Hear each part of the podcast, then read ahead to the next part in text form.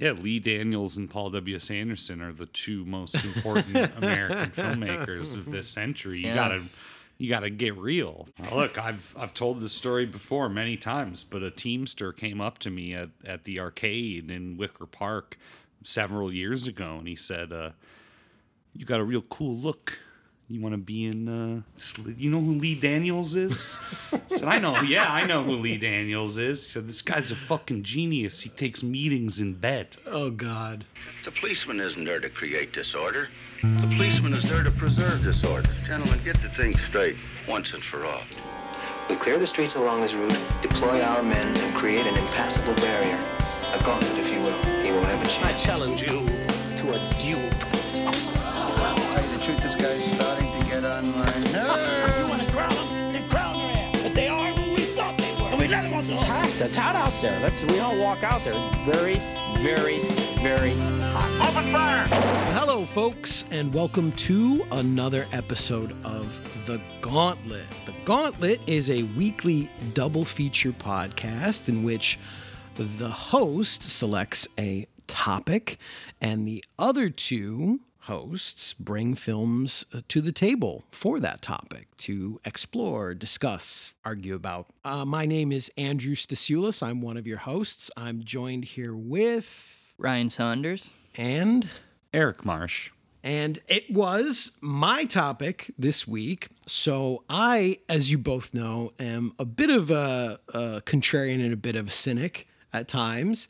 And uh, though I think escape is a really exciting uh, sort of cinematic theme and topic, I'm often more excited about the films in which people aren't able to escape. So, my topic this week was no escape. Uh, this theme has often fascinated me. I mean, so many of my favorite authors and directors often explore this, you know, stuff even like, you know, Beckett, you could argue a lot of his plays and stories are about that sort of inability to escape on an almost existential level. Uh, and even, you know, others like Robbe-Grillet, Alain Robbe-Grillet has often been one of my favorite writers and some of his movies I like. Uh, and that's often a topic as well for him, you know, this idea of being sort of trapped. And of course, you know, Kafka, among other writers, is someone who, who often deals with that same sort of existential doom when we try to escape um, from from one aspect of our life to another. So that was a topic that I thought would be a lot of fun for us to explore this week, and I'm very pleased to say that um, you know I think that both of these films uh, sort of revolve around that on a on a sort of spiritual level, on a again a philosophical or existential level. This inability to escape. So why don't we just jump right into it? Um, Marsh, what is the film that you brought to the table? Well, sometimes when thinking of a topic or, or a film, you know, it, it's hard sometimes. You want to pick the right thing, and you find maybe there's no escape from having to choose, right? and when you find yourself in that dilemma, I think it's best to just you know, look for the signs in the universe. And so, uh, a day or two after you had picked the topic, I was on Twitter, as I often am, and saw that uh, Cinephobe TV, the pirate streaming channel, was showing a Kafka esque Polish film. And I thought, oh, okay, you know, that might be a little no es- escapey. And I looked into it a little bit and I thought, this might work. I haven't seen uh, any films by this director or read anything by him, but at any rate, I picked the film Salto from 1965, aka Jump, aka Somersault. It is a Polish film written and directed by Tadeusz Konwicki, uh, who is most known for being a writer in Poland, but also made, I think, like six films over the span of uh, 40 years in the uh, 50s through the 80s. He had a very fascinating life, as a lot of these old Eastern European guys did. World War II sort of upended his entire life. He was, I think, like a teenager when it happened, and uh, he fought in the Home Army in Vilnius. Andy, I don't know if you know, he's Lithuanian, and yeah, so he, you know, he lived that life, uh, fighting the Germans, fighting the Soviets, coming to terms with, you know, the new Russian reality and thriving in that system and becoming disillusioned by that system as well. And that's so sort of like who Konwicki is. And so this film specifically stars Zbigniew Cybulski, the Polish James Dean, as this sort of wandering man who hops off a train and into a small Polish village where he proceeds to just hang out for the day and become kind of a prophet, kind of a trickster, kind of healer. A, a healer. He, yeah, he sort of wanders into this town, which also kind of functions as a dream world in in certain ways, and it deals, yeah, kind of explicitly with questions of Polish identity and specifically as it relates to the Second World War and the ghosts of the war sort of haunting all these people if they're even alive to begin with. Uh, so that's really it. It's you know it's it's firmly within that kind of European art house film genre of the 1960s, right? It's black and white, it's very poetic, it's very literary. There are endless conversations and wandering. And uh, yeah, that's uh, that's Salto. Hell yeah. Uh, Ryan, how about you? What did you bring to the table? One of the first things that comes to mind when you think of No Escape are often people literally being trapped, typically in horror films, and a lot of those had come to mind. But then I was starting to think about a film I had been meaning to watch for quite a long time that involved a hostage situation and how sometimes the the act of being held hostage, uh, presumably, I've, I mean, I've never been held hostage uh, literally, but the idea that being held hostage, that there is no escape from that. And so this film, Clear Cut from 1991. And another reason I was thinking about Clear Cut as a jumping off point from No Escape is it does deal with a subject matter that I have particular interest in, and that is the struggle of the indigenous people of the Americas. And this is a film sort of also about how there really is no escape from the violent legacy of your own country and how even with the best of intentions, it's still something that needs to be reckoned with. And this is a film that presents a very intense version of how maybe we can reckon with that. So the film, funny enough, it is a Polish director, so it's a, an amusing pairing between the two films uh, in that sense. His name is uh, Richard Bugajski, uh, and not as eloquent of a pronunciation as, as Marsh, who clearly practiced uh, his, which I, I, I like. Zbigniew. Yeah. So um, Bugajski was uh, notable for making a film called Interrogation in Poland that um, didn't really fit with the Communist Party line, and he had made it in the early 80s. It got suppressed, and it was eventually released in 1989, but in the interim, he had sort of fled to Canada, and that's where he spent some time in exile. And when he was there in 85 and beyond, he was making some television episodes, and then he made this sole feature, Clear Cut, from 1991. Clear Cut is about there's an impending clear cutting about to happen on indigenous land and in disputed territory in Canada where they're going to sort of create a mill by like completely wiping out all the trees in the area uniformly cut down you know? And the film follows a lawyer named Peter who is fighting for the indigenous populations of Canada and he's lost the case he's looking for an appeal. You know he is definitely defeated. He doesn't think the appeal will be successful and yet as you know as their defender as their white spokesperson he feels that he needs to be the one that is like making it clear we will continue to appeal. We need to stall the construction. He crosses paths with a man named arthur who is played by graham greene the legendary graham greene uh, in a performance that he called his favorite performance of all time the favorite his favorite film that he ever acted in and you know, typically I feel as Graham Greene, uh, I see him in a lot of stuff as sort of a comedic relief, and here he uses those comedic chops to give like a very, very intense edge. When Peter meets Arthur, and Arthur is asking about what the next steps might be. I'm Peter McGuire, the uh, man who talks for you. And what has Peter McGuire done for me lately? You lost your case against the mill. Yeah. So what does he do for us next?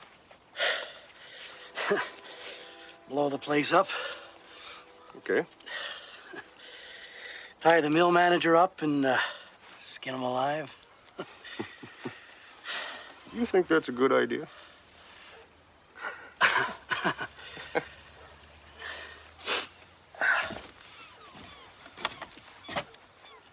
Maybe.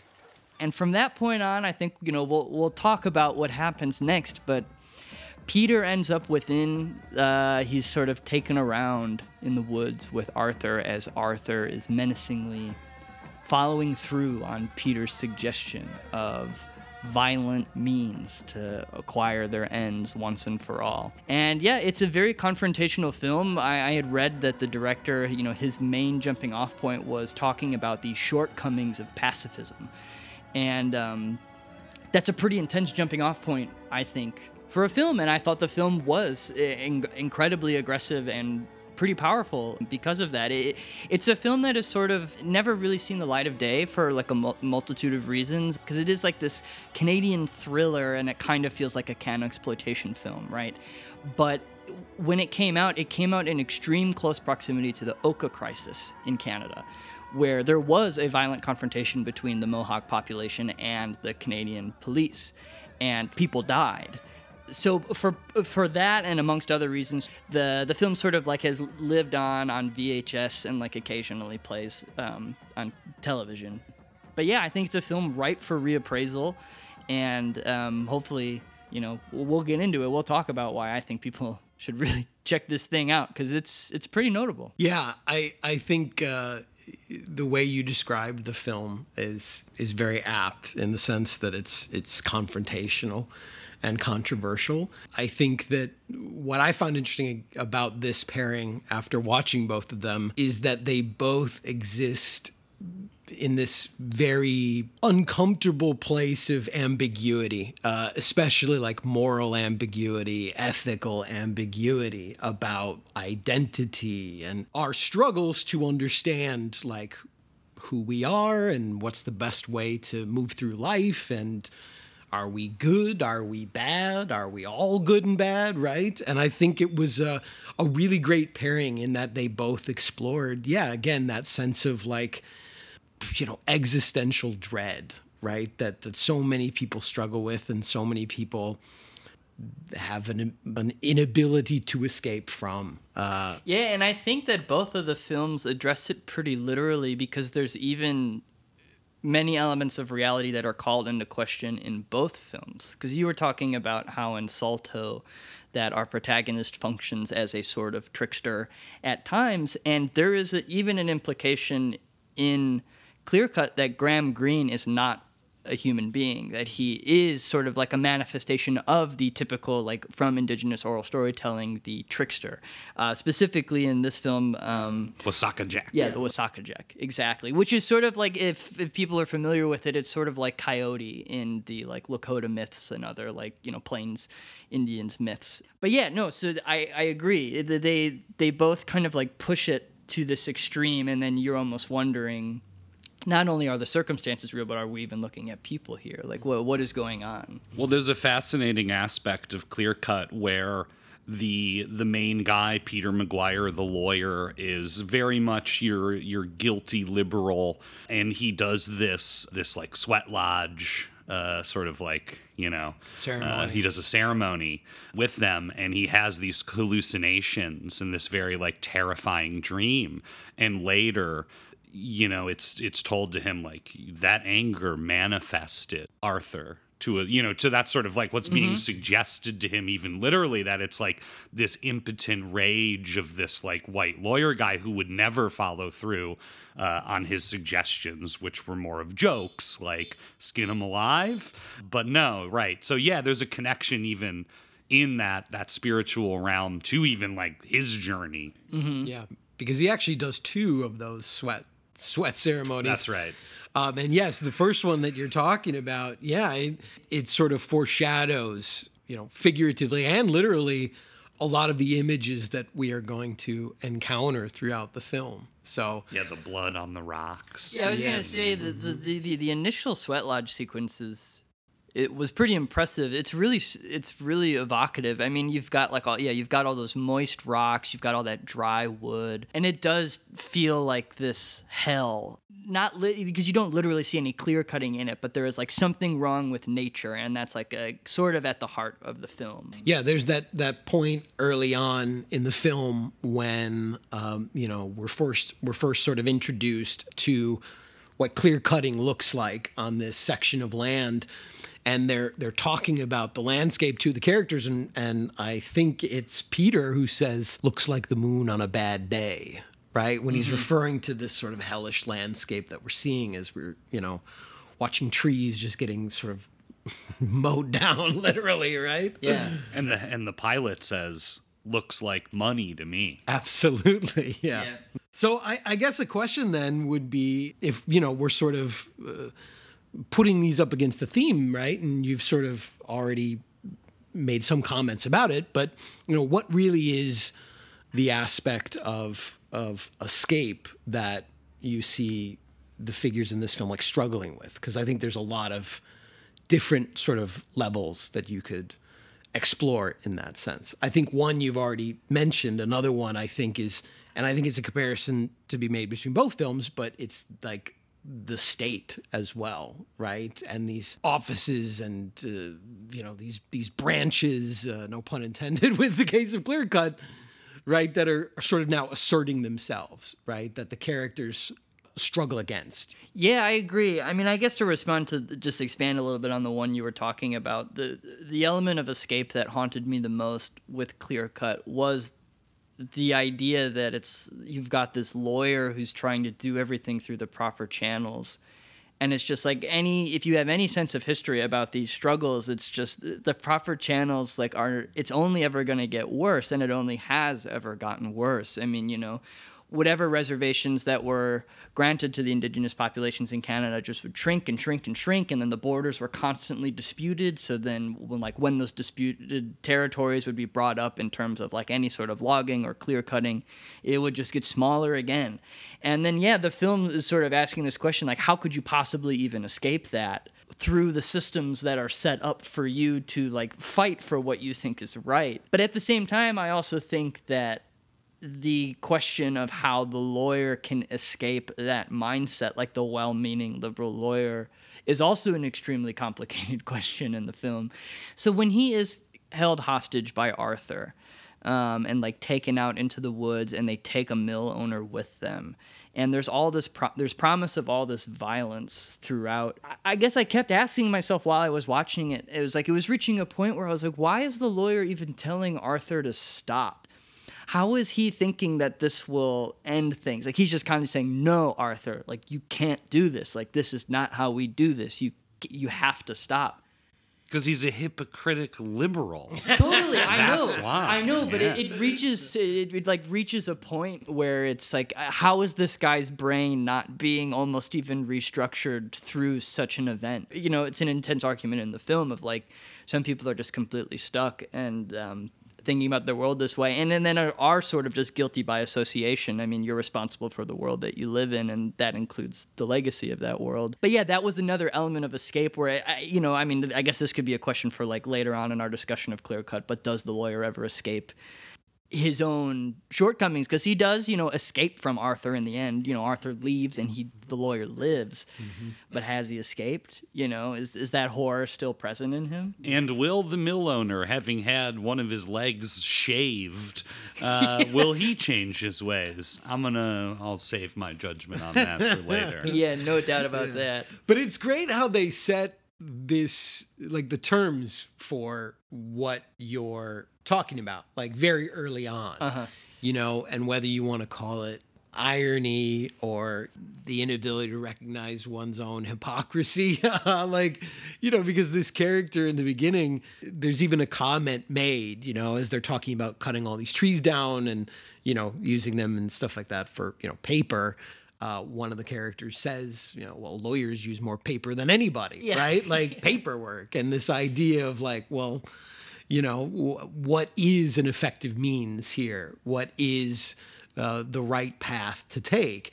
And I think it's it's it's interesting as well then how he is sort of pushed down this path of discovery or maybe not discovering certain things, you know, because it's a really powerful moment that completely sort of turns I think the direction of where most people feel this film is going. Like it's a shocking sort of moment when the lawyer character Peter is sort of immediately like shown, all right, there are two paths. Now we're going to go down this path, which is at the the motel, the hotel room, right? Totally, yeah, yeah. The motel sequences um, extremely relatable. There's so like after all like the the appeals seem like completely futile and he's like trying to convince local elders and then other people he's been working with, you know, like this isn't going to work. I mean, if you want me to like put on a show and keep going, I can. But yeah, he's just like cr- crashing at this motel room and there's this really rambunctious party going on next door and it's all the the really invasive journalists that were shoving cameras in everybody's faces like initially in the beginning of the film. Oh my the, god, I, I love that. There's a great bit in the beginning where you have these, you know, the, the Native American uh, protesters there, and they're they're you know struggling with the cops and you know the authorities of the logging company or whatever, and one of the characters gets just like decked by a cop, and, like falls down on the ground, and immediately the the journalists just jump on him, like pounce on him, shove a camera in his face, and are like.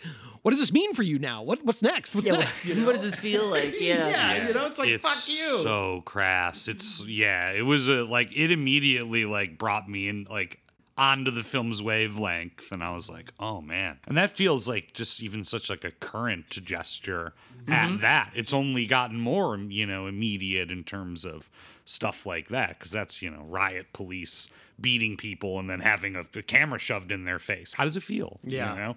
It's crazy. What's next? Yeah. And so these are the people who are, you know, in the hotel room next to Arthur and they're partying. Yeah, right they're really their- having a wild night. Their great Arthur- news day. yeah, yeah, totally. Peter is extremely fatigued and he's like banging on the wall, you know, and they're not responding. So Arthur shows up to Peter's hotel room and he says like, "All right, are we gonna make good on what we've been talking about? Like, are we gonna go and get this mill owner?" And you know, Peter's still he's doing the lawyer thing and he's like, you know, de-escalating. He's like, "Enough, enough." Um, but he's also frantic and can't quite focus because there's all this noise next door. Want him quiet? Okay, go. Tell him that the noise is bothering you. Be polite. And see where it gets you with that scum. and uh, certainly it does not. So what happens? Well, Arthur shows up to the rescue. He breaks in, ties everybody up with duct tape, you know, covers their eyes. Threatens them with a very large knife. yes. There's some extreme violence that is, Yeah. is being sort of And a you know, really waved around the haunting, room. yeah, and a haunting club that he like pulls out of his bag. It's an intense moment. I Mm-hmm. mean, like, uh, very quickly, the whole movie to me just completely turns, like, Yep. uh, when that happens. Because that scene is it's violent and it's aggressive and it's it's shocking, right? Especially from the perspective of a character like Arthur, you know, and it's immediately I think also changing our terms as an audience, right? That this isn't just going to be some sort of like, oh, woe is me, Native American character. Whoa, I hope this lawyer saves us, you know, with all of his paperwork and his briefcase. And Arthur immediately like shoves him aside and is just like, You're impotent, man. Like, watch this. You want the noise to stop? I'm gonna make the noise fucking stop right now. And Ar- Arthur, you know, just tapes everybody up. Yeah, starts like waving a knife around in his club, and they all shut the fuck up. Uh, They, they right? certainly do. Yeah, I mean, the threat of violence is very real in that sequence, and that's I think one of the reasons it's so effective. Like you've, I think based off the the stakes that the film presents, it's you've got a man with extremely justified anger, so the possibility of this escalating to real, you know, violence and potentially death is very real. And you have the added element of Greene's performance that adds like even little humor uh, on top of everything too, because as he's threatening everyone with the knife, he keeps saying, So, you're the superior fucking race. No. No? No. Been lying to me all this time? Leave her alone. Oh, 999, mein Injun. Don't hurt the good lady. Shit through the walls. Superior fucking, good looking white race. Just partying shit through the walls. Mhm. Talking, partying all over the earth. Just good looking shit through the walls.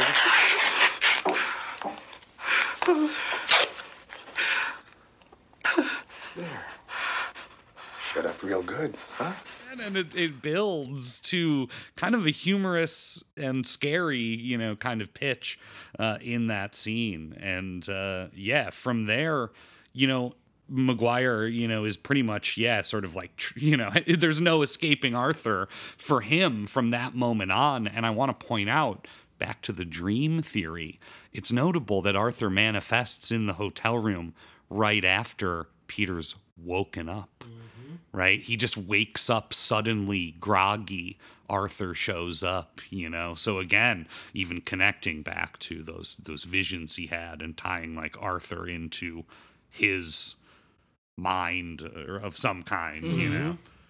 And again, you know, with this idea of him as it develops through the film of of him being a, a sort of trickster spirit, a trickster figure, right? The trickster, someone who often in various folklore will will present a character with advice or a solution or a suggestion or a possible path.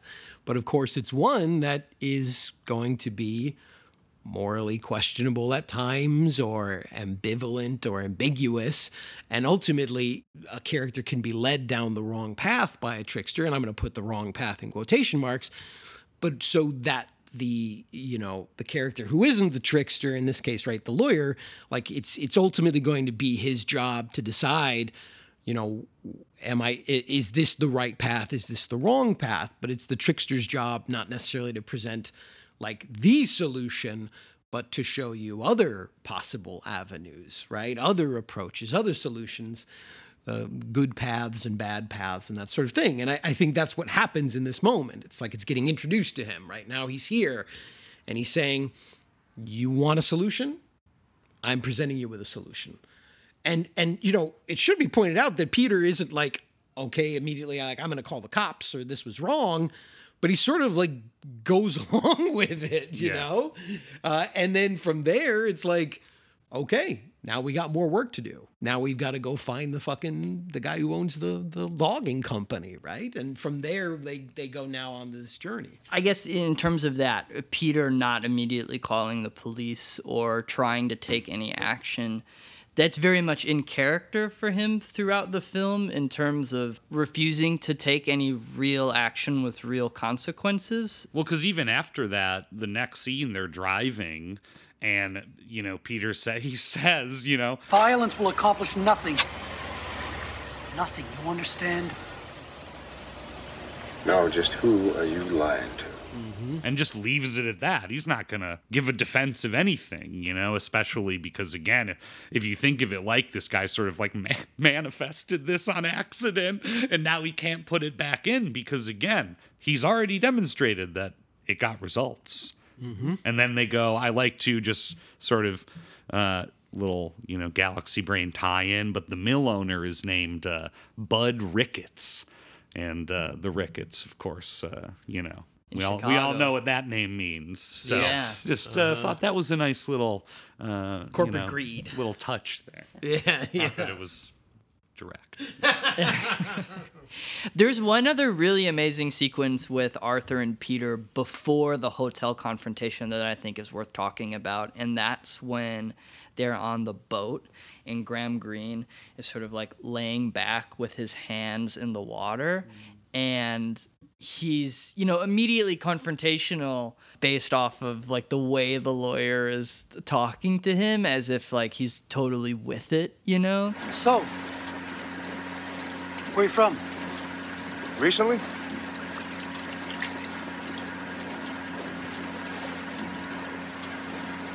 All right.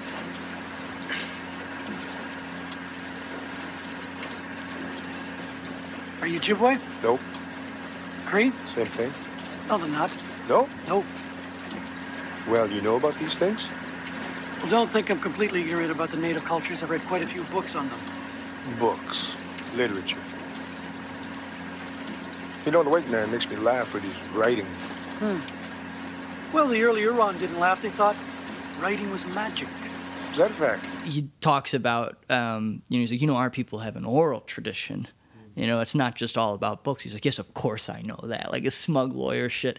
And then Graham Greene pulls out that snake and then bites the head off of it, spits it out, and said, this is the oral tradition, you know. You're right though, it's a great moment because in that and again, so much of it is is I think even as Marsh has already pointed out, like Graham Greene's delivery, uh, his great performance. Because when the lawyer asks, like, yeah, where are you from? Right? I mean, the part of the joke there is you're asking a Native American where he's from. Mhm. You know, this you're you're a fucking white European, your white European ancestry. It's a more appropriate question to ask somebody like that than a Native American. Where are you from? I'm from fucking here. Right. Way before you were, bitch, you know? But it's like, it's a great moment. And, you know, he also prods the lawyer, right? Because, you know, well, I think it's just slightly before this boat, but, but Graham Greene specifically asks him, you know, his character, Arthur asks, you know, Peter, the lawyer, what does a man who talks for us do for us? Right. And again, that distinction between talking and doing. And Mhm. Arthur is on that from the get go, sort of making fun of him, poking him, pushing him. And now, of course, yes, he's been manifested perhaps to show him the difference between talking and doing. An interesting triangle because, of course, it's pointed out by the mill owner, Bud Ricketts, that him and Arthur are men of action. And it's explicitly used to appeal to Peter at various points on this like kidnapping, hostage situation, uh, spiritual journey that they're going on, where they're, you know, they're both expecting him to side with each other Mhm. right? Uh, Arthur expects, I think, to a certain extent, Peter to, yeah, just let him do his thing. And likewise, Bud expects Peter to eventually free him and come around and go, like, we're white, come on, buddy, you know? And he's like, you know, you're, what are you, weak little lawyer man? Like, I'm a man of action. I own a mill. Yeah. You know, I've hurt people. Yeah. Because there is that funny bit, and at a certain point, they've they've kidnapped the, the mill owner, and they're they're going there, and Peter's sort of, you know, whining and complaining a little bit about all this, and the, there is that moment of connection between like the kidnapped mill owner and his kidnapper Arthur, where you know even this guy Bud Ricketts is like, "You little scrawny little punk," like this guy and I get it, you know, we may be on different sides, but But they're fighting for, Yeah. for what they we yeah, know what they needs to be done, you know, that sort of thing. And that character as well of the mill owner, like I was just I kept cracking up. Like it was such a well written character and played like such on, on like such a pitch perfect note by that guy because he is this sort of like buffoonish Canadian, you know, square white guy. Yes, Uh, su- really intense Canadian accent, super Yeah, funny. but with like a Brian Doyle Murray, like gruff, Yeah. sort of like gra- gravelly thing. I know, you know, he was on Battlestar Galactica. Uh, Michael Hogan. Ah, he looked very familiar to me. Yeah, he's been in he's been in stuff, you know, for sure. But I I loved his performance. You know, as this unapologetic, you know, sort of capitalist swine. He gives it depth and he gives it like, you know, I didn't expect to feel really much sympathy for this guy at all, but I think I, I think there is some in there uh, to a certain extent. You Mm-hmm. Yeah, know, on a human level, on a human level, and I think it's because of the way this guy this guy is and acts, and and, and especially like you were saying, Andy, like yeah, this guy although he is largely a piece of shit, he knows it and admits it and thinks like he's right and he's fine. Whereas Peter's in fucking denial about the entire situation as, as this lawyer uh, who's looking to, yeah, use the courts, uh, which we all know how that's gone historically. Yeah. And he's sort of poked and prodded a lot by by both these characters, you know, along their journey. Like, you know, even after this guy Bud Ricketts is like suffered immeasurably, you know, he's still also like sort of just poking fun at Peter the whole time, you know? Like he's suffering so many physical agonies that get quite graphic and shocking to me. Debarked. Yeah, yeah. We should be specific about that. There's a that's true. scene where Arthur just like, you know, Peter like wakes up at their camp or something like that and, and finds that Arthur is is using a knife and just skinning the the flesh right off of Bud It's dis- Ricketts' it's leg. really disgusting. and it is very graphic. And then that's, you know, the joke being that he's debarking a tree in the same way he's skinning this guy's leg. Just just be specific about that. Yeah, a little divine retribution. Yeah. But he's like the whole time, he's just sort of like laughing at Peter. Like, you know, he he gets it. Uh, he understands to an extent, you know, what's happening, whereas Peter is just oblivious and clueless throughout this whole journey. You know, as much as he suffers. But it's like um, there's there's that really funny part too where uh, he Bud's sitting there and he's all taped up, you know, and uh, they're out in the wilderness, and Arthur is putting a fire together. And uh, Bud, the you know, this guy's like, well, uh, I'm an outdoorsman. I know how to build a fire. Why don't you untie me and I'll show you how it's done? You know. And again, he's talking to like this like this like Native American also outdoorsman, and he's he's critiquing the fire that he's building. Meanwhile, he's taped up and being threatened with a knife and a gun. You know. Well, Like- it's the same thing when um, Arthur catches the fish, and they're like, "You're never gonna catch a fish like that." And then, he, of course, he does. He just like has like a sharp stick, and he's able to grab a fish. Then he starts roasting it over that fire, and he says, "Why aren't you gonna, you know, take the scales off?" He's like, "No, we're gonna eat Yeah, it." aren't you gonna clean it? Yeah, he's like, "No, we're gonna eat it the Indian way, guts and all." And then again, Ricketts is like, "Let me out of there. I'll take care of it Yeah. for you. I'll get all that off." and he's like, "That's lazy," you know. That's great. Yeah, and that's an like that's one moment too where I believe he also says, yeah, it's like the Iroquois way, and that's not the first or last time he mentions a specific tribe and a way of doing things, but they're different every time. Mm-hmm. And that's another sort of like thing I couldn't really figure out about this Arthur character like is it trying to be this sort of like you know representing mm-hmm. uh, everyone in this sort of like spiritual role because i thought it was interesting because it came up again where he referenced a, a different tribe about how he was doing something and i was like that's not the same oh yeah, well, we're never. I don't think we're ever told. You know his, but even also just in general, the protesters they're never like assigned a specific tribe, um, and I don't think the reservation is ever given a name.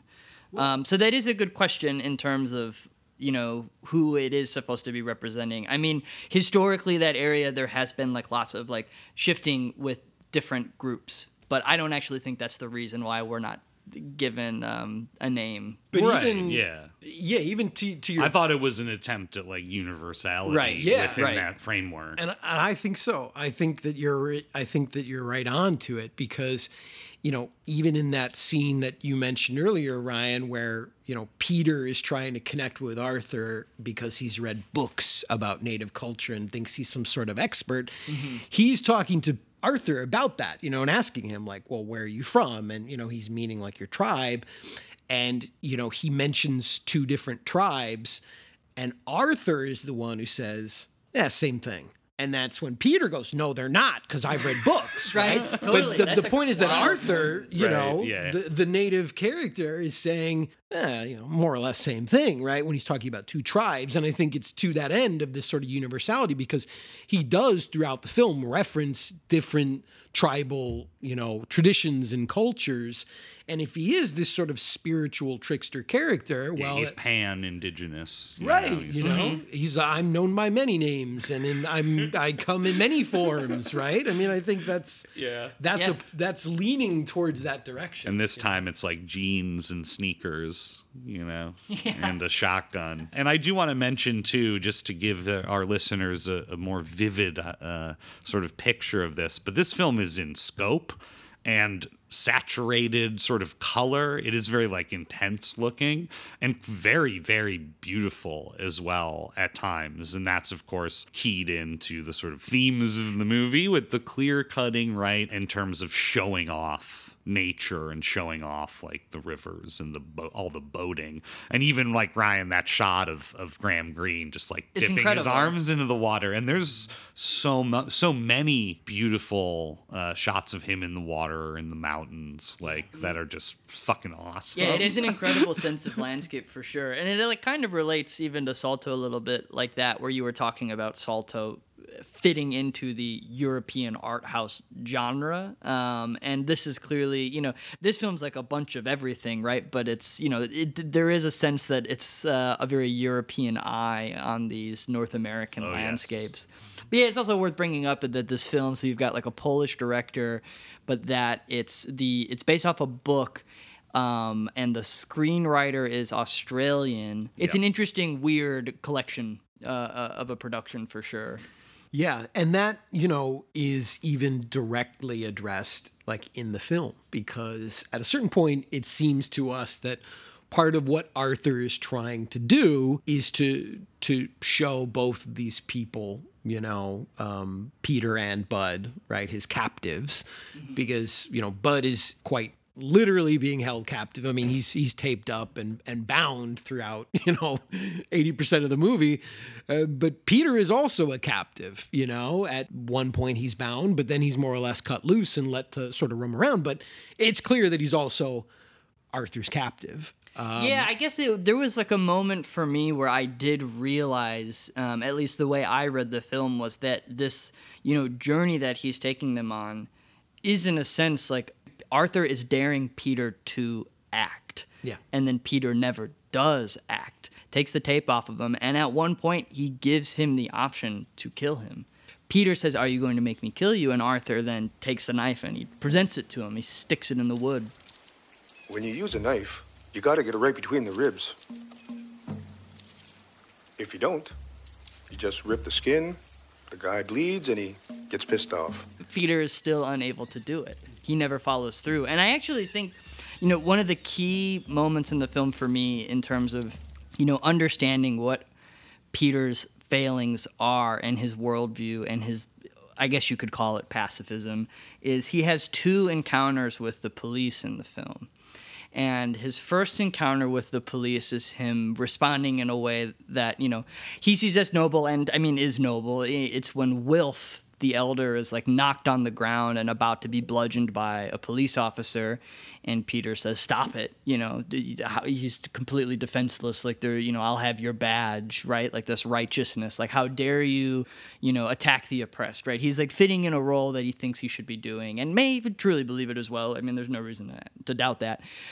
But then his second counter with the encounter with the police is when the same police officer and then another one track them down out in the woods. They, at this point, Ricketts has been debarked.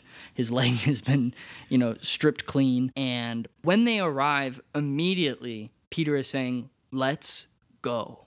like just take us away from here he has a rifle and it's he's you know he's going back into his uh, man of inaction in his lawyer mode. He's like don't worry about him. Leave him be. This is something we cannot face we cannot reckon with. Get us on the boat and get us out of here. He has a rifle. And then of course they do attempt action, but Arthur shoots them, the police, and kills them. But I thought it was a really telling moment. Like when he's in a moment of crisis here, he's encouraging the police, you know, no action, get us away. Like we this this is a problem that I cannot solve. And that's when I realized I did think maybe there was no escape for him, that he was trapped with that way of looking at the world. Well, he certainly acts to save the mill owner several times. He does. He does. Uh, yeah. so Yeah, I mean, I guess, you know, the film sort of has this climax where Peter does actually fight Arthur and gets a what seems like a pretty decent jab with the knife in in Arthur's chest. Um, it's hard to tell how like deep he went or if he punctured anything, but it does seem as if by then committing a violent act, Arthur sort of he returns to the water. He's like, "My job is done." Like maybe you've learned something here, and, and Well, Graham yeah, Greene just like sinks. you got to be specific again too, because it's like he pulls the trigger of the shotgun at Arthur, point blank. Mm-hmm. And but misses because his glasses have been crushed. Well, he misses the first one maybe on purpose or maybe because he can't see. But the second one, he intended to shoot and kill him, right? Mhm. So, le- and exactly, right? Lesson learned as Arthur just. In an amazing little, just like extended bit, you know, where he's just sinking into the water yeah. in like a Christ-like pose, Yeah. almost. His arms outspread, yeah. It's an just incredible shot because he he does go quite deep in the water. He like truly disappears. Um, he held his breath for a while. That 'cause I'm wasn't pretty no s- dummy. I don't think that was a dummy. That looked like him. But again, right, it goes to that that question of you know whether or not his character is mythic, otherworldly figure, right? This trickster spirit. That yes, like you said, job done. Like goodbye, everyone. Like I'm returning back to the earth. You know, because there's also those moments when you know when they do a, a, approach to like that cave and you know it's like he knows all these these these places that that seem like far outside the realm of like our material world but the you know he is of the earth and we we see that and that's what he's trying to also show them you know because there's also the the moment when he is showing them the beautiful landscapes and he's sort of like asking like do you see like do you see you know it's not just about showing them that you know maybe violence is some sort of solution to problems or whatever uh, because i think that's where the movie can get really kind of controversial you know if Mhm. you're saying that this is like a pro eco-terrorism movie uh, and not just like you know chaining yourself to a piece of uh, construction equipment but kidnapping someone and Yeah. threatening them with violence but that he's also trying to show them the beauties of of the earth the beauties of this landscape that that you know one is you know clearly through his business destroying and the other one allowing to be destroyed through his inaction or his you know uh, inability to actually affect any meaningful change right but that these characters they struggle to to see that to see what he's trying to show them Mm-hmm. and also just trying to show you know peter there's again you know it's like we talked about you know in several episodes i, I think right it's like the violence is already being done to the people who live here already Mhm. right and arthur is showing him that as well and going like we're under attack And then there's that great moment too where Peter says to Arthur, like, "Haven't you done enough? Like, hasn't this gone on long enough? Have you, you know, after debarking Ricketts's leg?" And and Arthur says, Well, you wanted them hurt, right? Skinned alive is what you said. Well, I am your friendly neighborhood cruel Injun. Ways you can escape. They always do escape, wake up gone from what they do. The bad ones, the terrible ones with their chainsaws and their log skidders, they always wake up gone from what they do. Stop it! I'm cauterizing the wound. Or do you want him to bleed to death? I don't want him to bleed to death.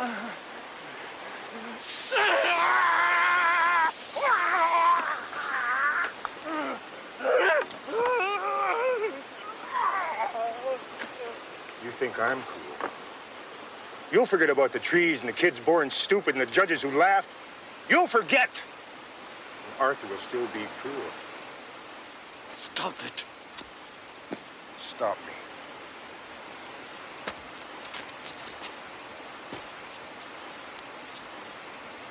This your revenge? You know that uh, soldiers used to play catch with the breasted Navajo women.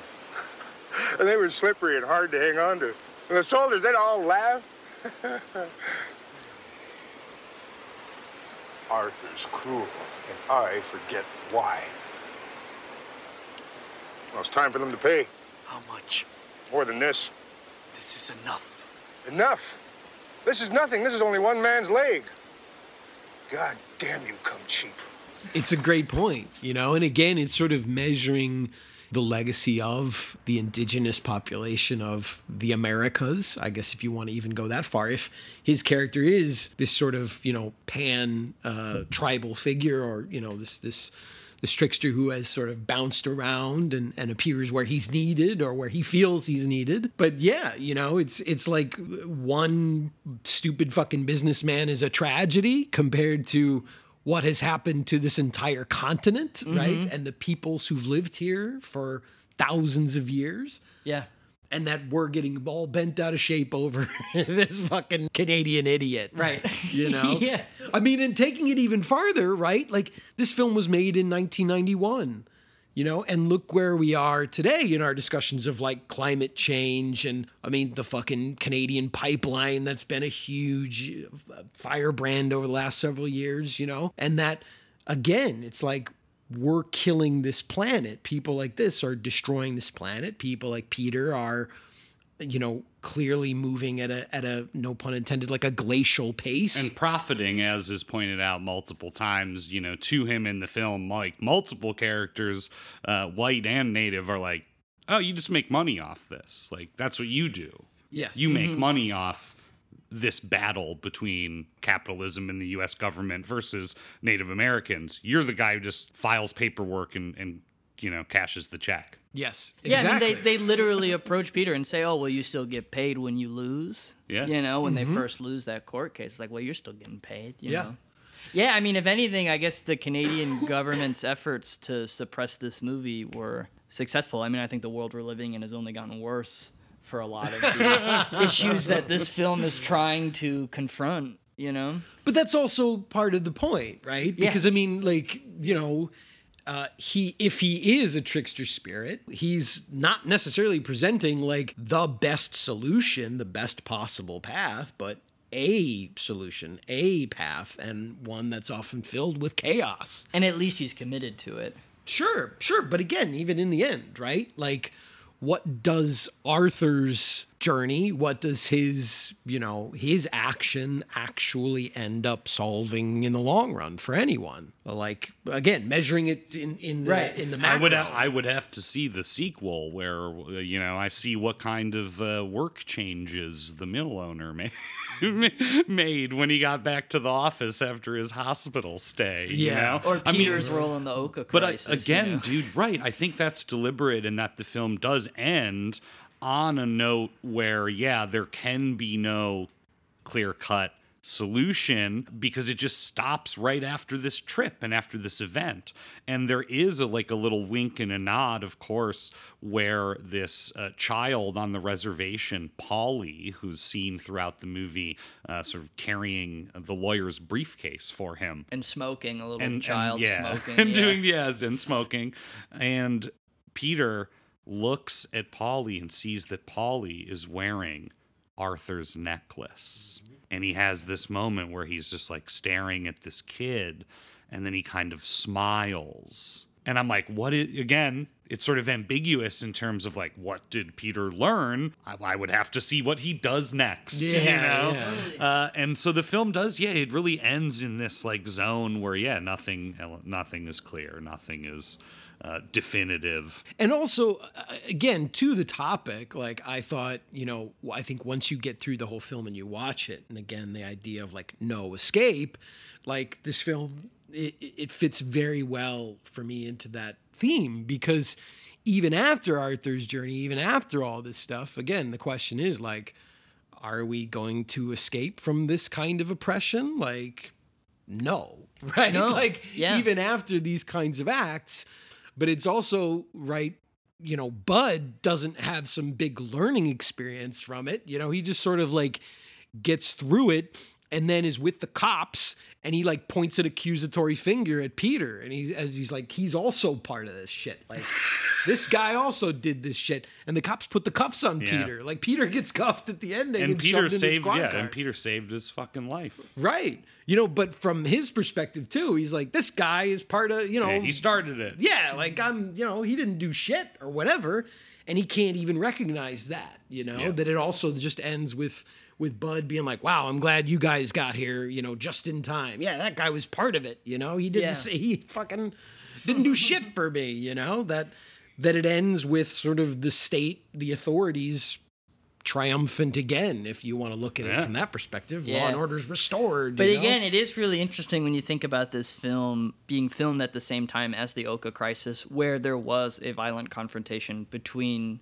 indigenous protesters and the police, and they succeeded. I mean, people died, but they prevented the golf course from being made, and they like reclaimed the land, however momentarily, right? So imagine a film like this coming out and then yeah the government being like we gotta censor this We shit. can't have this. you know like yeah it's it's it's crazy I mean, and isn't this also right around the same time as uh, a, a film that would really like advance Graham Greene's career? Uh, Dances with Wolves. uh, dances with wolves was actually 1990 so it came out the year before Ah, there you go. Right. I Yeah. get even more interesting. right then totally i agree from his own perspective too, because he was nominated for an Oscar, I think, for Dances with Wolves. Right, Best Supporting Actor wasn't he nominated Yes. in in that?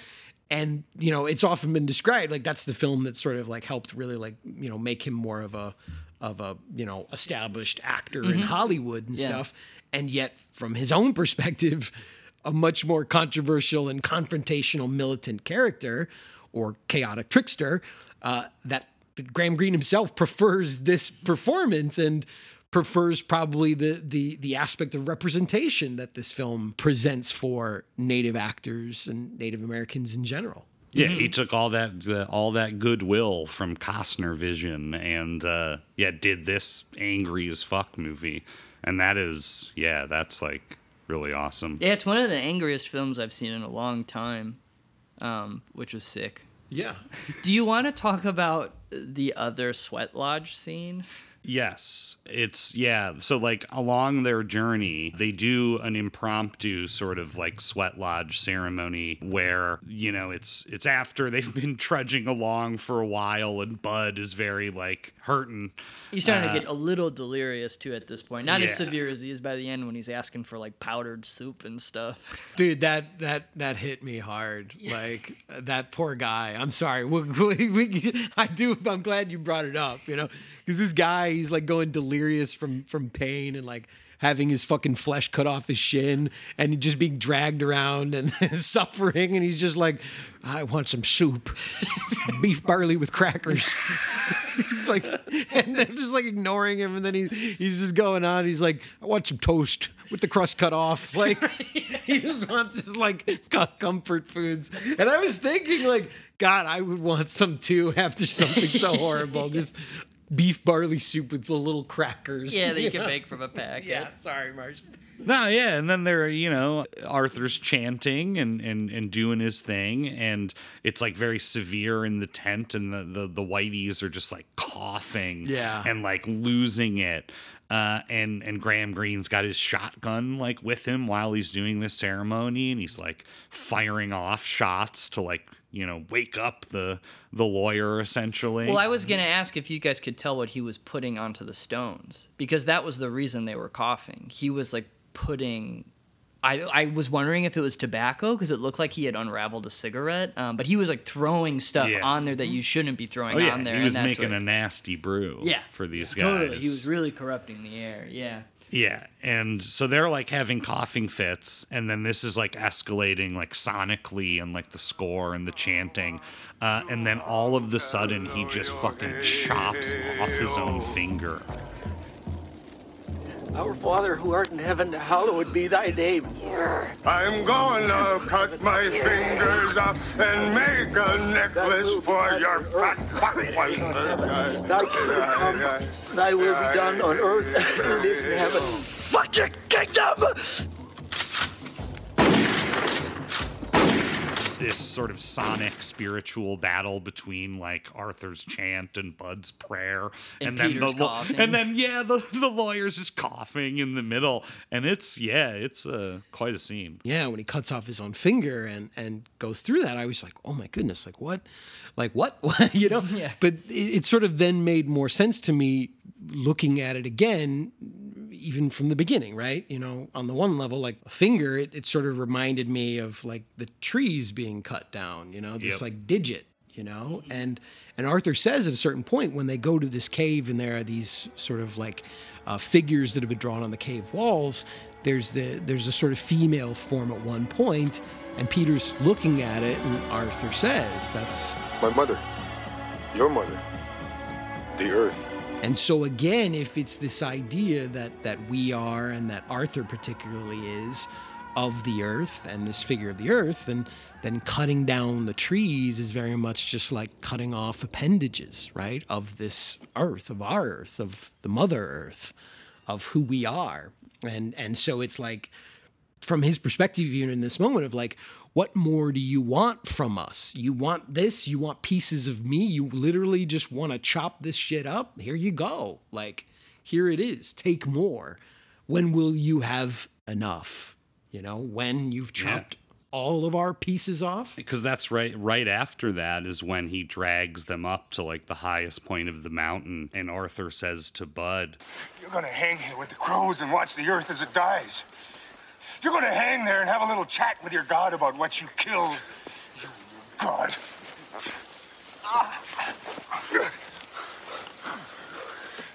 It's your God.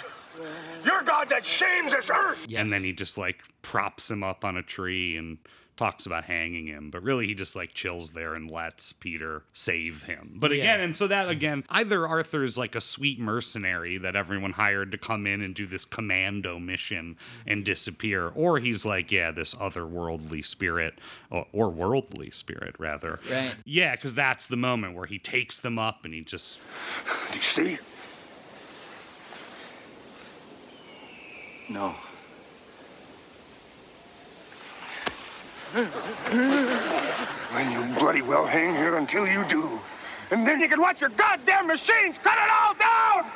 and then he's like done you know he sort of is like no longer a man of action once they reach that summit and once once they reach that point where he's just like i don't know what else i can do i don't know what else i can tell you Right. And it's it's a great way of putting it because it's like that's it, you know, and if if you can't see it as he's trying to get them to see, like if if if it doesn't dawn on you, if it doesn't click, then there is no hope. Then there is no escape. The the tragedy being that people can't see, that people won't see, that you can you can go through something so shocking and so one would presume eye opening and that people will just simply be like i don't see what you're getting at here man. Like Yeah. i want some soup. I'm cold right? Like i'm sorry.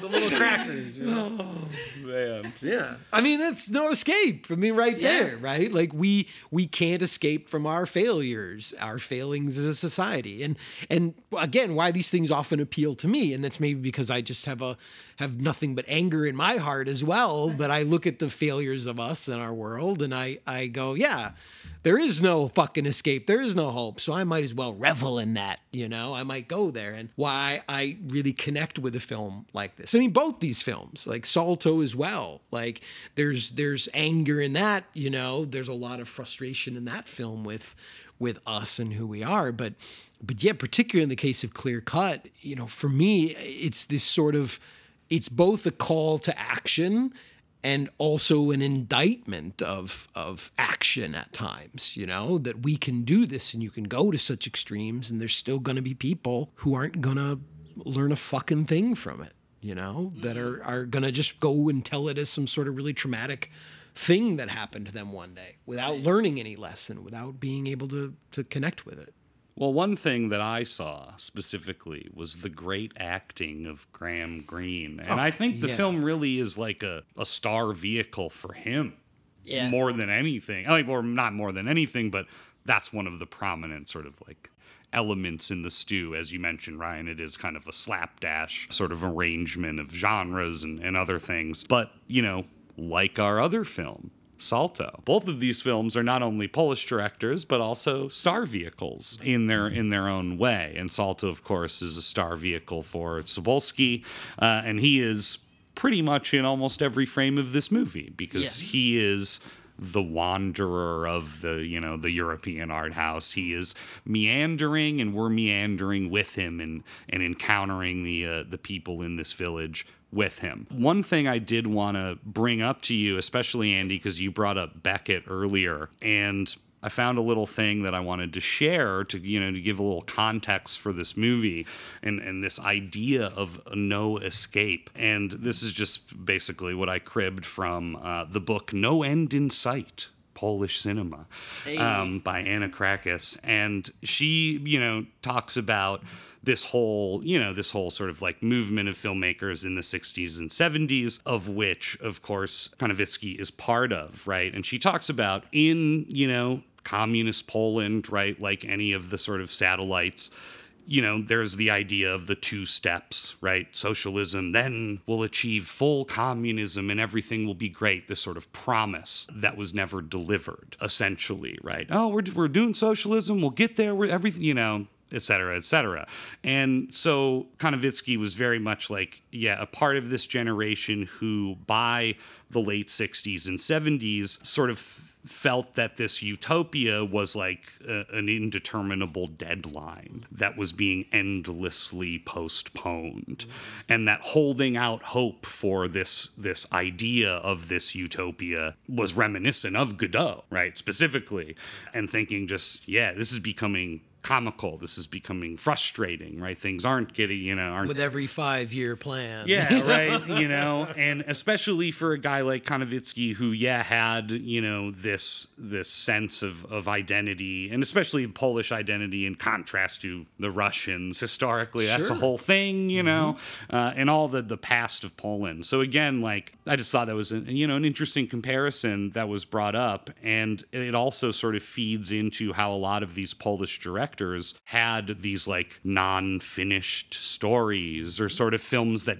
didn't have ends or films that in the case of Salto is like a circle. Yes. Right? Because Salto begins and ends even with the same images by the river and on the train, just sort of in reverse. Well, it's again an interesting connection, being that both films made by Polish directors and what you're describing, I think, is very much a, a a big part of the Polish experience, the Polish identity, the idea of exiles and wanderers, of having a country, losing a country, getting that country back, losing the country again.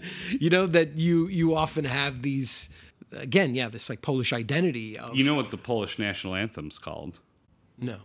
Poland is not yet lost. Right. That's great. I was gonna say too. I think one of the only um, Kieslowski features I haven't seen yet is called No End. Oh yeah, that's a bleak one. Yeah, and I wasn't sure. I don't know what it's about, so I wasn't sure how much it related to this theme. but it literally relates the title. It relates explicitly and is a very, very bleak movie. Yeah.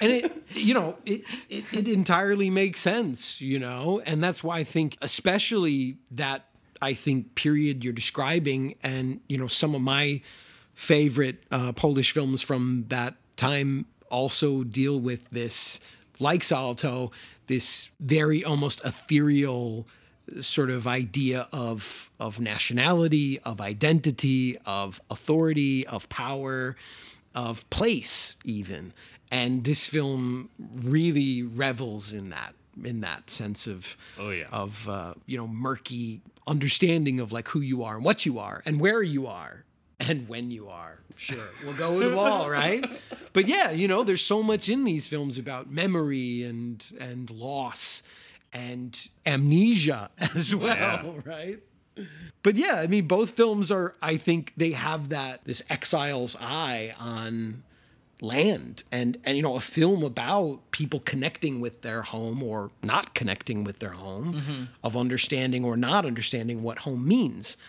It it seems like a, a really you know really or not or not underst- realizing that they're dishonoring their home right i think some of those questions are brought up in salto when people in the town are a bit resistant to the way he's handling things i guess maybe is the way to say it Yeah, and maybe a good way to enter also to connect the two films, Marsh, um, is the way in which in both films you have this star figure, this central character who kind of also mythically appears and disappears from both films, right? If you think about the way that Graham Greene shows up in uh, in Clear Cut and the way he leaves Clear Cut, there's a very kind of similar conceit in Salto as well, right? Yeah, he just sort of mysteriously shows up to this town and then mis- From the train, From the train, off the train. He jumps off a train. He says people are chasing him, and he frantically uh, makes his way, his way into the village. And That's how he died in real life too, right?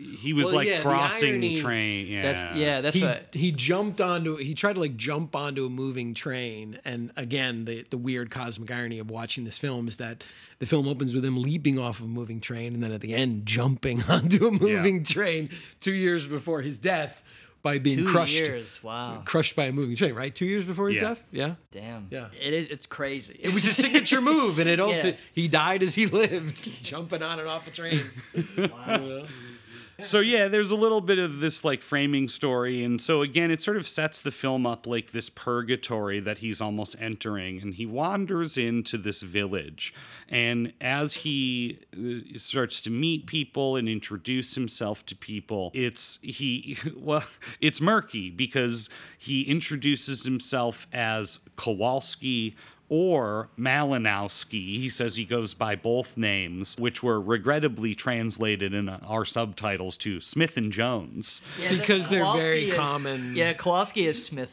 made me laugh. That was super Yeah, funny. it's like yeah, it is pretty funny. Uh, so yeah, so he's going by multiple names, and he's claiming that he hid in this village during the war.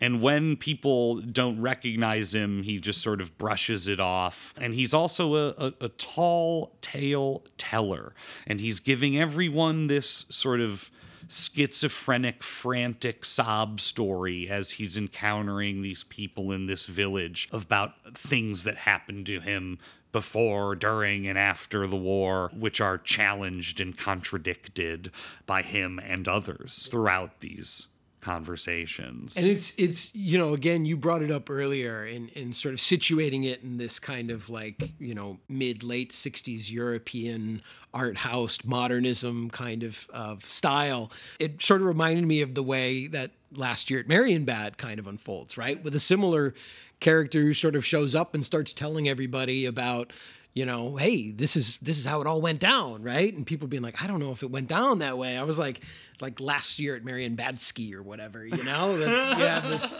yeah, you have this character who's he's like a walking identity crisis who's also yeah this like the memory of the war and i mean i think that's sort of how this character functions right alternately as a trickster or prophet as he is encountering all these people who of course did survive the war and how did they how did they do that and what is life like they're relating all this stuff to him and so as the viewer we're getting it you know but again he's not your conventional character by any stretch. He's you can't pin him down. He's just this kind of ghost, right? because there's also an otherworldly there's also an otherworldly character that looms over the entire town because there's other characters who also don't really know who they are or remember who they are right he meets the, the guy that uh, he sort of shacks up with right The man in the sweater. Yes, the man in the sweater who who can't seem to recall his own past, right? That there's a lot of characters who seem to have this kind of like amnesia that's affecting them. And no one can sleep either. That's a recurring refrain in the film is like I haven't slept since the war. Right. There's also the Blumenfeld who gets introduced to us, who, who may or may not right be be Blumenfeld, and and and you know the character uh, Zbig- Zbigniew Cybulski's character Kowalski, Smith or Jones, whatever you want to call him, right? He tells him like, "No, you are this guy. You can be this." And this guy's like, "I'm not Blumenfeld," and he's like, "Well, you are now." Be Blumenfeld, right? So there's other characters that also have the sense of like, I was somebody else before. Who am I now? Yeah, Who and I mean, I be? the film like kind of gives you an avenue that you could maybe maybe take all of this like a source where they're describing like there's a real hell down there, and they're talking about all the uranium that is like below the ground and i don't know if the film is necessarily implying again it like one thing that's impressive is that it like maintains this ambiguity like it- just like the whole time essentially like you, you're never really given any sort of comfortable answers about any bit of the movie It's very purgatorial. Definitely. But the one I was most charmed by and liked to latch onto was that it was uranium, just like poisoning everybody's minds. Um, but that's very much like this post war, you know, fear, this like bridge right from World War II and beyond. They even say at a certain point that the town is no longer on the map. They've just been excluded. Uh, and there's some other comments about how the town was was empty uh, after the war, but it wasn't destroyed because it's yeah like contaminated or something like that, right? And again, whether that's literally or spiritually, I mean, I do think uh, again there's a lot of biblical imagery in this movie, you know, similar to something like Ashes and Diamonds, right? Also with Cybulski, and I do think like there is an open interpretation that he's even the devil. You know, that's a Sure. possibility, I think, as well, and one that a Polish audience would be more, you know, I think comfortable engaging with in terms Yeah. of I mean, he's how clad. the film he's cl- unfolds. he's clad in black the Yeah. whole Oh, time. yeah. The So- sun hurts his eyes. He's always wearing the Yeah, sunglasses. black you know. pants, black shirt, black leather jacket, tinted glasses. He's just, you know, the king of cool, but he's also in this film, he's like having a perpetual nervous breakdown. And so a lot of the film is, yeah, this kind of just like stark black and white, and you're like panning around these crammed spaces with him as he's freaking out or trying to sleep with uh, Cardigan Man's uh, teenage daughter, who he claims uh, mother was his lover. He mean he meets a wide array of characters, right? So he meets uh, Cecilia, the fortune teller, who he also has a thing with, as he claims to uh, be a soothsayer uh, of sorts himself. Yeah. Because she reads his fortune, then he's like, "All right, now I'm gonna read your fortune." Yeah. and then He twists- devastates yeah. her. You're like, so turns the table big time. Yeah. There's also the angry dad with the goatee, who's a poet Oh, and yeah, has he his was- two children. He was my favorite. There's also the uh, the whistling, sexy drunk man. Yeah. Who's just like hammered the whole film, whistling at women and pissing everyone off. Yeah, I love that character too because uh, there was like, you know, that part, that big party sequence later on. You know, that character you're talking about. He says like, uh, "Welcome to the alcohol-free party," and it's like he's so hammered. Like, uh, you clearly found some. Like, I don't think it was that much of an did. issue. Yeah, you guys drunk the whole movie. He's like, this party sucks. It's like you're fucking blasted, dude. Yeah, there's Helena, right, the daughter. Uh, and there's also the old weird guy who's always trying to scare uh, people by doing uh, aggressively weird things. Like when you first see him, he's just like fashioning a noose in an orchard. That's right. Yeah. And there's also, yeah, in addition to the characters in this town, there's another sort of like sign of the foreboding kind of like doom or purgatory of this place because a lot of the film takes place sort of as he's wandering outside and there's orchards and it's a huge bounty. And everyone keeps telling him, this is a really big harvest. That means like the town is dying. Mm-hmm. That means the town is dead. Like we wanted an average harvest. This is a bad sign. And so there's like, yeah, there's all this like like fruit and trees and stuff like throughout the movie in addition. And it does, yeah, just sort of add to this, yeah, otherworldly uh, kind of vibe that's going on. Mm-hmm. Yeah. People seem to be in an almost like trance like state uh, throughout a lot of the film. And, you know, at times he almost seems like the person who's most alive. Uh, again, paradoxically, right? That Yeah. uh, he he sort of wanders in as almost this like yeah, this almost like spiritual, otherworldly kind of presence, but that he he himself seems to be like inst- instigating like so many of the like human connections between these people who are all just sort of like wandering around going through the motions. Oh yeah, they're like sleepwalking, and specifically too, like Helena at one point says to uh, Kowalski, like, "This is a hideous town full of you know gossips and spies," uh, and again, so this sort of like, even though there are no like state authorities in the film, clearly, you know, the film is like, yeah, hinting at this oppressive sort of atmosphere that pervades this place they call Poland, right? Mhm. And whether that's the past, the present, or the future, right? It's all of those things. Yes. Just thick with paranoia, and we're often seeing people through windows uh, in the film as he's looking in on different people or spying on the couple who's always making out. there's the one character who who kind of like startles him like sneaks up on him and he's like i didn't even hear you coming or whatever and then the guy says to him our town is such that it is impossible to walk around any other way than on your tiptoes. You can cut the tension with a butter knife uh, in yeah, this I, I can't town. remember who says it, but I know at one point someone says, "Here, everybody peeps," Yeah. and there's like, yeah, that element too of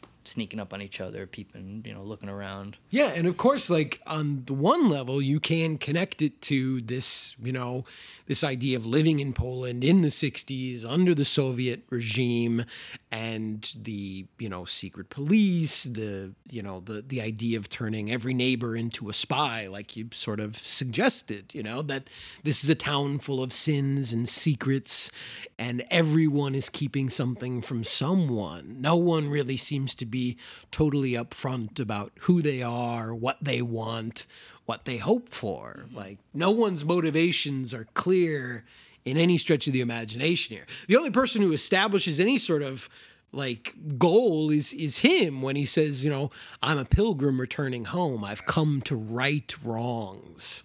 Yeah. But what are those wrongs? Yeah, he implies multiple things, but right uh, in the end, he does like at the big you know anniversary party that the film climaxes in. He does like you know offer to like absolve the t- the town members, right? This idea of him as this pilgrim who's here to yeah do something. Yeah, I mean, I, I, I guess too, you know, building upon that and the the time period that well, a certain time period that this film is also addressing, right? The the specter of the war, the specter of World War II. You get this idea in Poland, right? This this question of like the sins of the past, the the complicity of the Holocaust, right? Of people sort of looking the other way or not doing things, not saying things, allowing things to happen.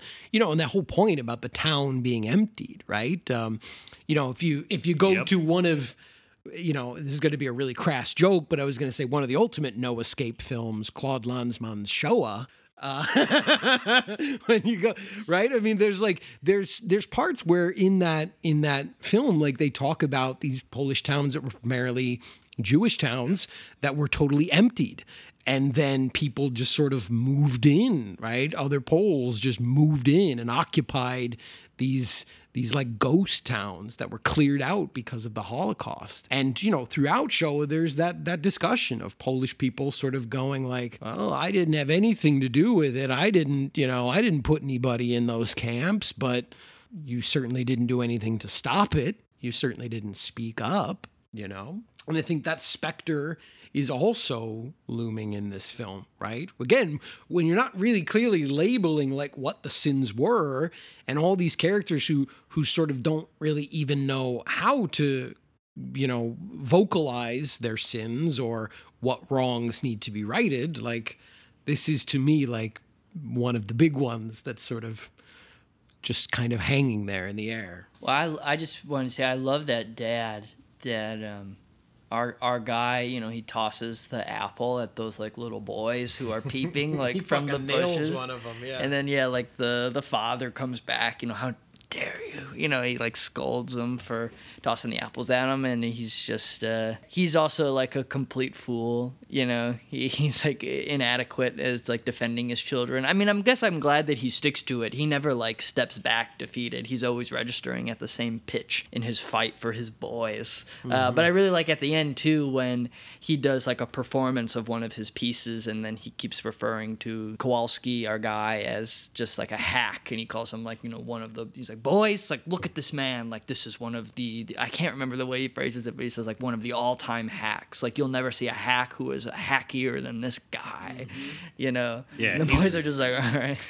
He's got it out for him from the beginning, you know, because Cybulski yeah, throws some shit at his kids and then he's just screaming at him the whole time, which is interesting because, yeah, one of the big moments in the film is when uh, all of the sudden this guy, the goatee poet guy's sons are, are ill. And, Yeah. and Kowalski's like, I'll take care of this.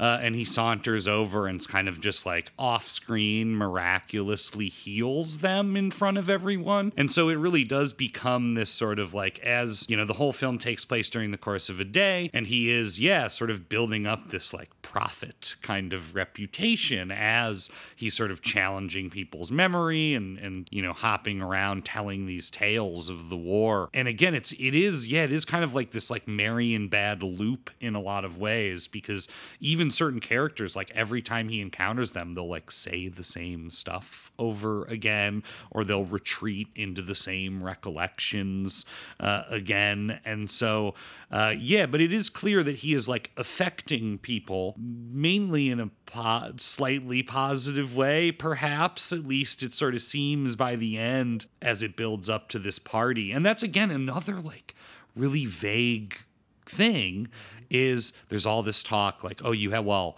you're going to stay you know tonight for the the big anniversary party. We do it every year.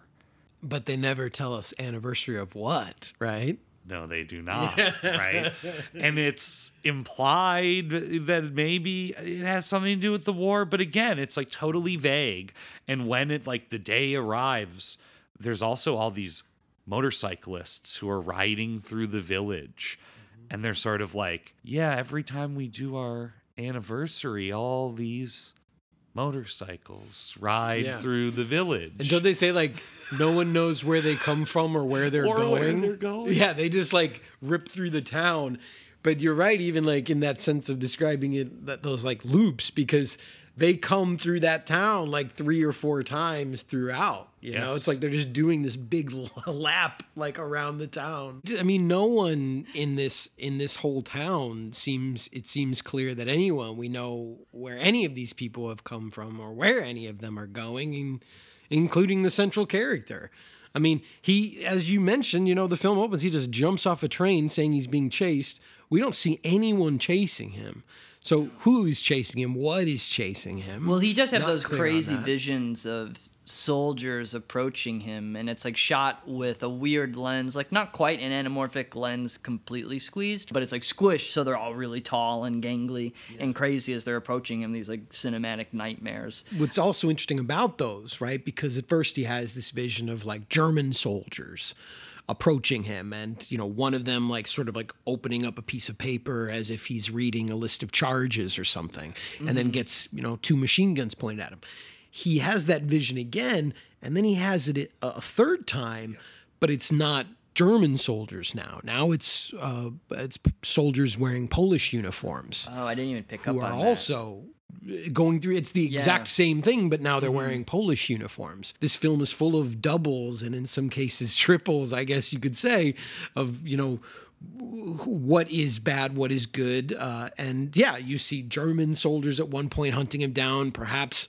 free polish soldiers or you know now polish soviet authorities perhaps chasing him you know and this this idea for so many polish who got caught in between those two sides right? That at first you had the germans like moving in and then after the germans moved out the, the soviets moved in and took over and you had resistance fighters who bought who fought both sides you know? And i think that's a similar experience to what the director went through because he fought not just the germans he also fought the soviets and that was what a lot of people in the baltics Lithuania, Latvia, uh, Poland, they all had that same struggle. Those visions are also a part of that. And that's yeah, that and that's sort of like the historical trauma of Poland, you know, certainly in the 1800s as well, with him being partitioned multiple times, you know, between Prussia and Russia and France uh, and Austria, right? Like just a total fucking nightmare, right? This this place that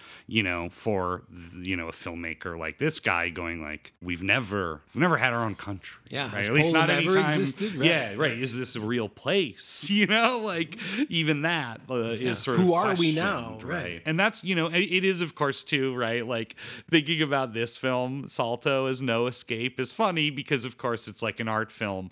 So even though Kowalski's running around going like, "They are after me," like you know he's he's presenting this urgency and he has an urgency he's it's not like he's physically, you know, prohibited from leaving this town at any moment, right? Uh, obviously, we're in we're in fucking dreamland. We're in you know national memory land. We're remembering the Polish past and pontificating the future and sort of just existing in that space. Because again, plot wise, there's really nothing until it builds to the party, and the party is a you know I loved it. It's like of course the uh, the art film scene where everyone comes together, right? He's met all these people individually, and now they're all in the same room, and there's a fantastic little orchestra, uh, and everyone is severely hammered. Yeah, it's like the John Ford Square dance. You know? Yeah. you got to bring the whole town together. You know. Yeah, and at first, of course, you know, no one is is dancing.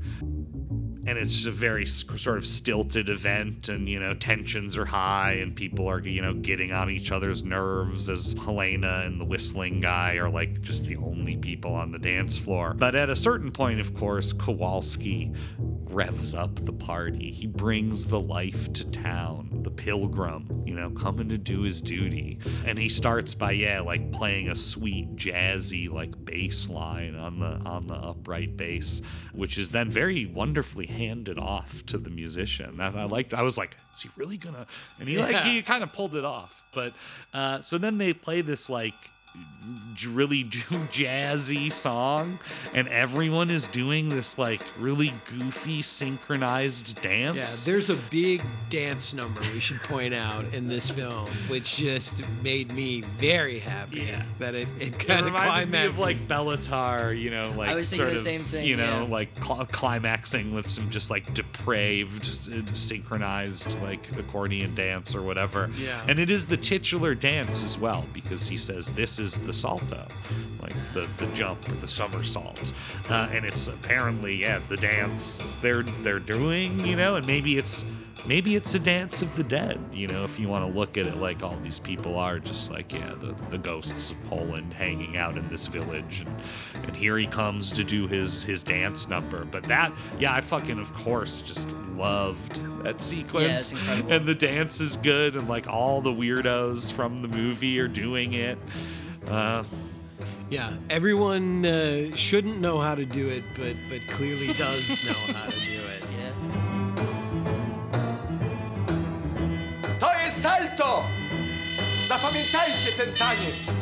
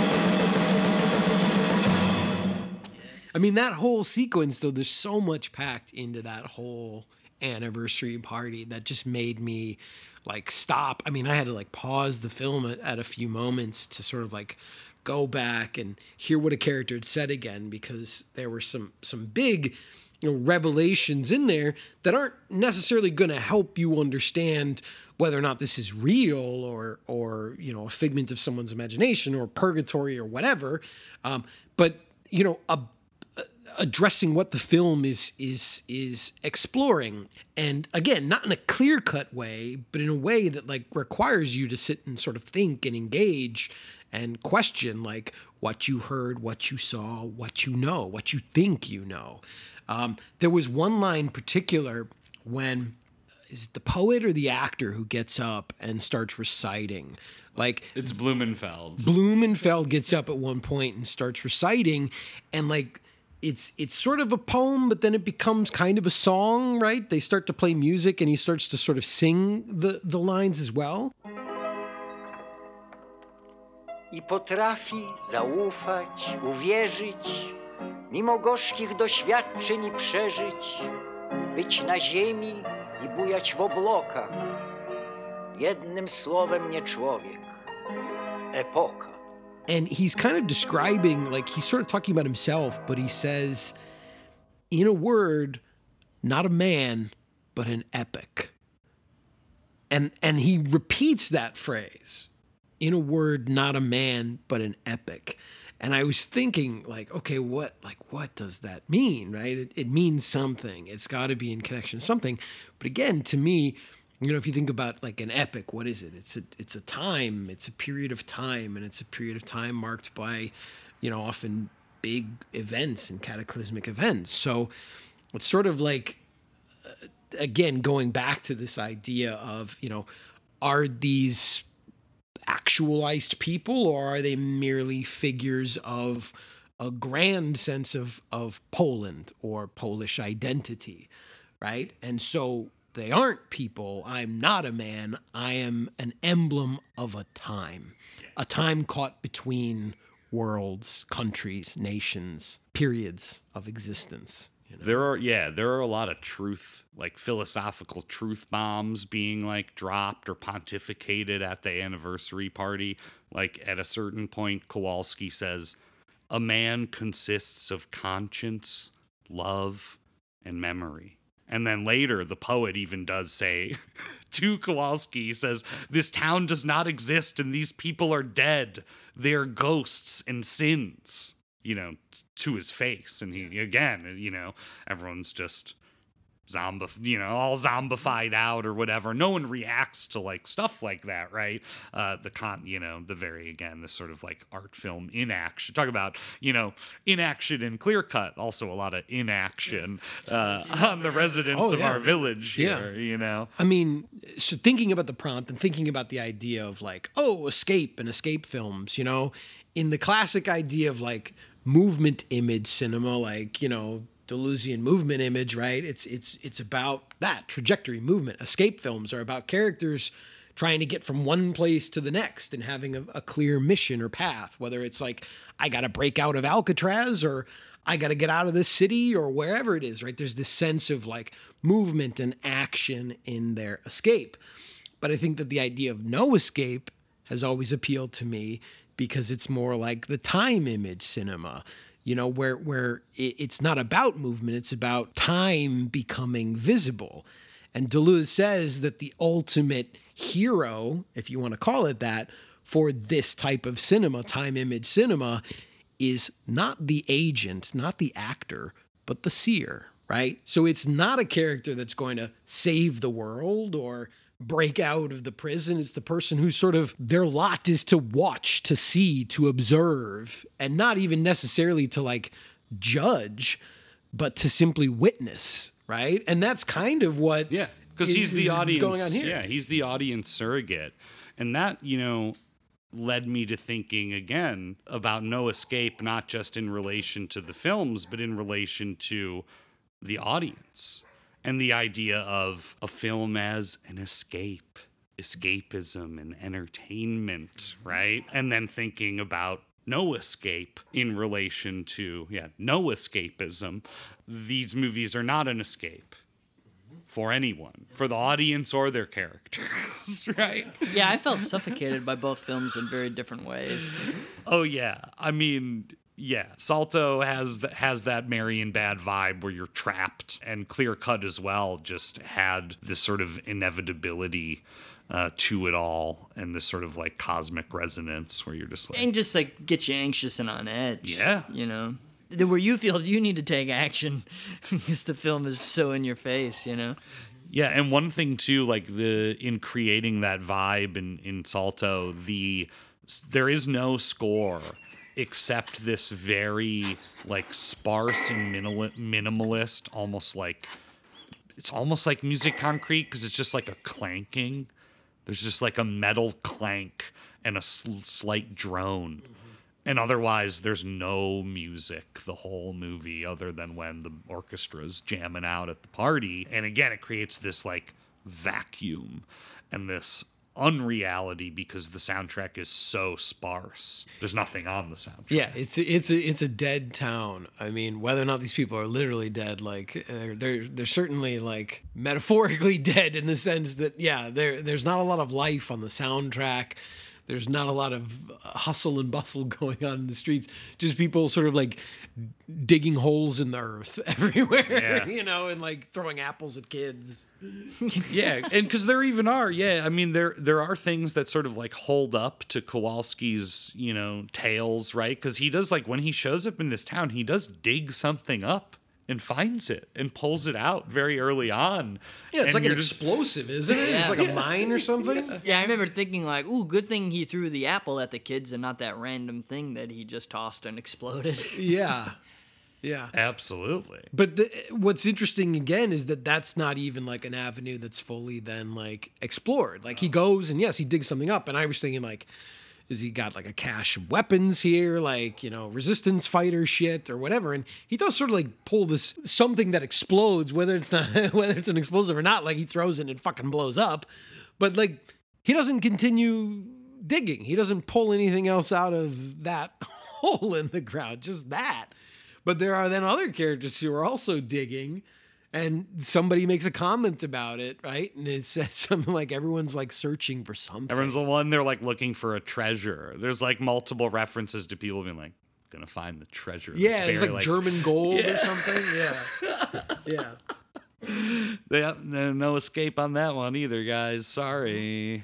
I would also point out, like, you know, as you said, this this final dance where he does kind of like affect people a little bit. You know, this is this moment. It's like the most, I guess, if you want to call it like action, like action happens with this big dance number and And togetherness. and togetherness and people sort of like connecting. And then there's like a little bit of a wrestling match between him and the captain oh yeah. and he sort of seems to like break through and and get through to people and it is this moment where you're looking at him and going wow he is i guess this like prophet and this this this mythical important figure but that Yep. also then gets subverted yeah. right The next morning, it's day, and you see there's a woman talking to the townspeople, and she is looking for her husband. She says he's a liar and a lecher, and he's always on the move.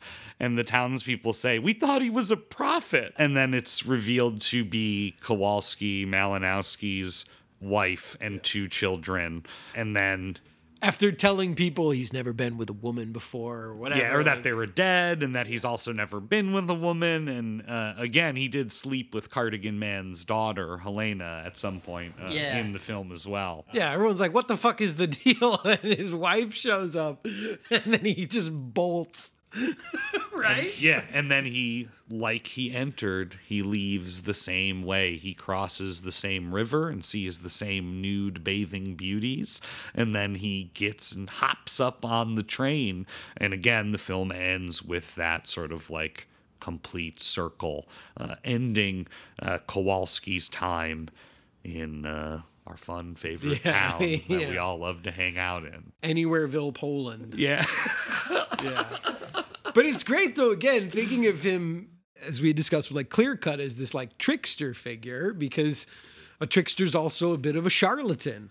And like I think that's such a great moment where, you know, he has all this stuff. He's like miraculously heals some kids and he reads the fortune teller's fortune and he, you know, he's doing all these very prophetic things and helping people have real revelations about who they are. And then it's like, no, that's my husband. He's a liar. He's full of shit. Yeah. Someone throws a rock at him. Yeah, the town people start chasing him and throwing rocks at him, and he, and he is this just like confidence man who then has to just like flee before he gets tarred and feathered by the yeah. townspeople. And it's like, yeah, he's running away, being like, we're from the same home, you know, being pelted by rocks. And again, it's like this, yeah, this sort of like neat, uh, tiny, you know, tiny little encapsulation of everything that the film is sort of like building towards. Just again, this this land called Poland that is just like always contested and always a problem and no one can fucking sleep.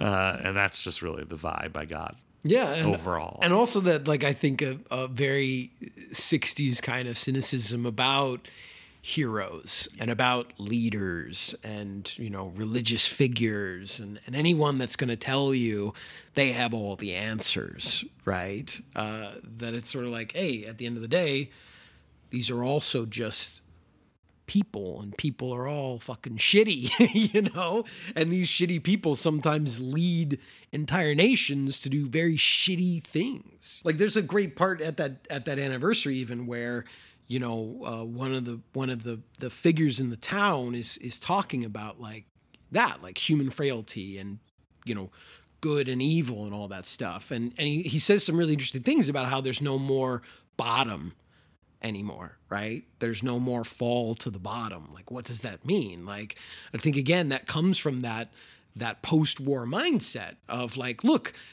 things like the Holocaust and the destruction of of World War II, this is grand Europe, the the, the center of uh, the Enlightenment and all this stuff, you know, and great thinkers and philosophers and artists, and yet. Still to this day, this is a nation torn apart by sectarianism, nationalism, violence, ethnic cleansing, and all these kinds of nightmares. You know, that where is the bottom? Well, there is no more bottom. We've all already fallen.